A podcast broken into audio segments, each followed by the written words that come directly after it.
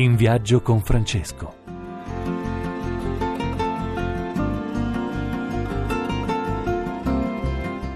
Buongiorno cari amici, buona domenica. Chi vi parla è Padre Enzo Fortunato, oggi in compagnia del nostro Alessio Antonielli. Buongiorno Alessio. Buongiorno Padre Enzo e buona domenica a tutti.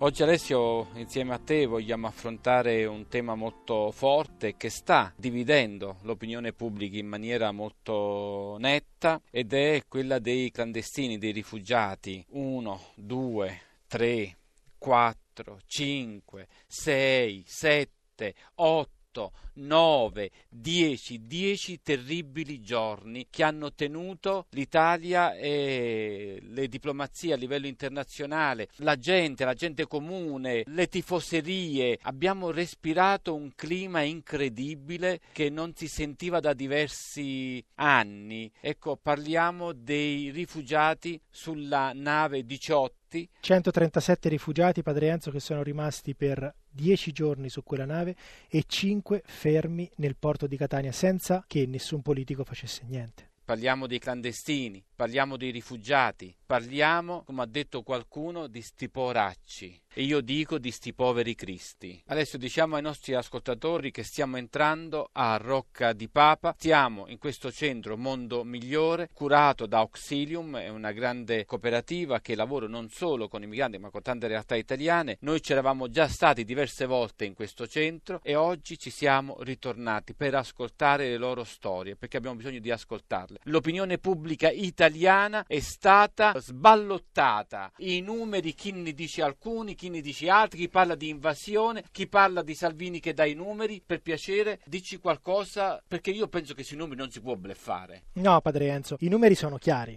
Nel 2018 fino ad ora sono sbarcati 67.000 migranti, che chiaramente non sono pochi, ma nel 2017 sono stati 123.000 e nel 2016 272.000, cioè i numeri sono drasticamente calati. Drasticamente calati, ma non è questa invasione che si dice allora. Non è l'invasione che si dice, appunto la percezione, come dicevo prima, è molto più alta e addirittura dipende da un pregiudizio, viene detto, cioè gli elettori di centrodestra dicono che sono il 32% secondo la loro percezione i migranti in Italia Italia, mentre per un pubblico di centrosinistra sono il 18%, quindi c'è un errore proprio percettivo che è comunque molto superiore alla realtà, cioè un 7%.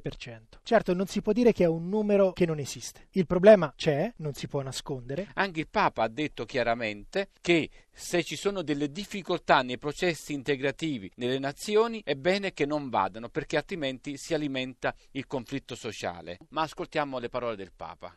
Un popolo che può ricevere ma non ha possibilità di integrare, meglio non ricevere. Questo è il lavoro con i migranti, l'apertura del cuore per tutti, soffrire, poi l'integrazione come condizione per accogliere e poi la prudenza del governante per fare questo. Una nazione deve essere anche pronta. L'Italia lo è sempre stata. Io direi l'Italia è anche frutto frutto dell'immigrazione, perché ricordiamoci, ricordiamocelo, quelle navi che partivano dall'Italia per raggiungere gli Stati Uniti, ma poi penso al Belgio, penso alla Gran Bretagna, anche i miei genitori sono stati immigrati in Gran Bretagna. Tu infatti e sei nato a Northampton. Io sono nato a Northampton. Grazie a questo passaggio anche noi siamo frutto dell'immigrazione. Ma Alessio, tu parlavi di un errore percettivo. Ecco, io metterei il centro proprio sulla questione di questo errore percettivo. Da cosa dipende, Padre Enzo? Perché oggi in Italia le persone hanno un'idea di quanti siano i migranti che è almeno tre volte, quattro volte superiore a quella che effettivamente è. Forse dovremmo fare una riflessione, cioè dovremmo riflettere se effettivamente questo è il problema del paese, fermo restando che è un problema del paese. A volte eh, vogliamo sentire solo quello che ci piace sentire, altre volte ci sono delle paure inconfessate. Insomma, davvero il problema è anche complesso. Ora entriamo a Mondo Migliore, questo centro che tutti i nostri ascoltatori sicuramente hanno visto attraverso i mezzi di informazione. Esatto, che si trova a Rocca di Papa. Ascoltiamo, io direi, le storie per conoscere queste persone. Abbiamo parlato di numeri di percentuali che spesso non prendono e non colgono qual è l'essenza di quello di cui stiamo parlando. Qui stiamo parlando di persone di vita. 100 di queste persone che sono state il centro del braccio di ferro tra l'Italia, Salvini e l'Europa. Ecco, noi vogliamo sentirne uno e sapere com'è la sua vita, cosa ha vissuto e che cosa sono stati questi dieci giorni per lui. Mi chiamo Bran e vengo dall'Eritrea. Sono scappato dal mio paese perché da noi il servizio militare è a tempo indeterminato. Dopo 14 anni di leva sono fuggito. Mia moglie era incinta e volevo andare a trovarla, però non era permesso. Io ci sono andato lo stesso e così mi hanno arrestato. Non avevo soldi per mantenere la mia famiglia, allora sono partito. Sono andato prima in Sudan a lavorare, poi è scoppiata la guerra e ho deciso di provare ad attraversare il Mediterraneo per arrivare in Europa. Ho dato 4.000 dollari ai trafficanti libici che mi avevano promesso di accompagnarmi. Una volta in Libia mi hanno invece rinchiuso sottoterra, dove sono stato per circa un anno, ma non saprei essere più preciso. Era buio e ci davano da mangiare una volta al giorno, solo pasta scondita, e mi picchiavano perché volevano che chiamassi mia madre in Eritrea per farsi dare più soldi, ma i soldi non bastavano mai. Mia madre ha dato loro altri 4.000 dollari prima che mi rilasciassero. Poi, finalmente, una notte mi hanno prelevato alle 3 del mattino e mi hanno caricato su una piccola imbarcazione con altre 120 persone. Abbiamo viaggiato altri due giorni in mare prima che la nave italiana ci salvasse. Quando siamo arrivati in Italia sulla nave Diciotti, eravamo felici di essere fuori dalla Libia. Avevamo però paura che ci facessero tornare indietro. Molti di noi erano malati. Io ho quasi perso la vista in quella prigione sotterranea. Sono stato picchiato in tutto il corpo, in particolare sulle orecchie, perché non volevo chiedere ancora soldi alla mia famiglia per ottenere la mia liberazione. Alcune ragazze sono state stuprate, altre che erano incinte hanno perso il bambino, o altre ancora sono state costrette a vedere il loro bambino morire appena dopo la nascita per denutrizione. Tutti noi portiamo ancora le cicatrici di quella traversata del deserto prima e del mar Mediterraneo poi. Oggi sono felice di essere qui e adesso penso soltanto al mio futuro in Italia e in Europa.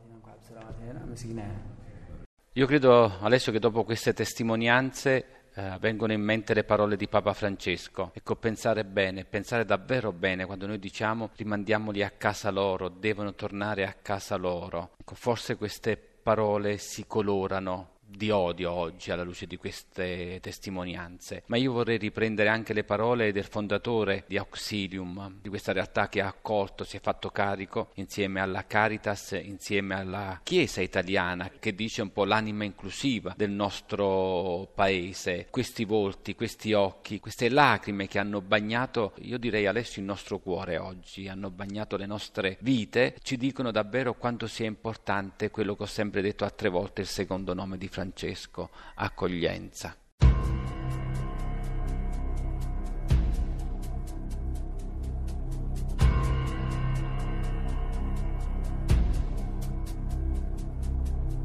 Noi siamo gli stranieri, i clandestini, noi uomini e donne, soltanto vivi. O Notre Dame, noi ti domandiamo asilo, asilo siamo gli stranieri, i clandestini, noi uomini e donne di povertà.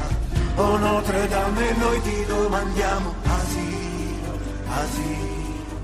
Noi siamo più di mille, noi la città incivile, per dieci, dieci mila, per cento, centomila. Noi siamo i tuoi milioni e noi ci avviciniamo a te, a te. Noi siamo gli stranieri, i clandestini, noi siamo quel niente che conta zero.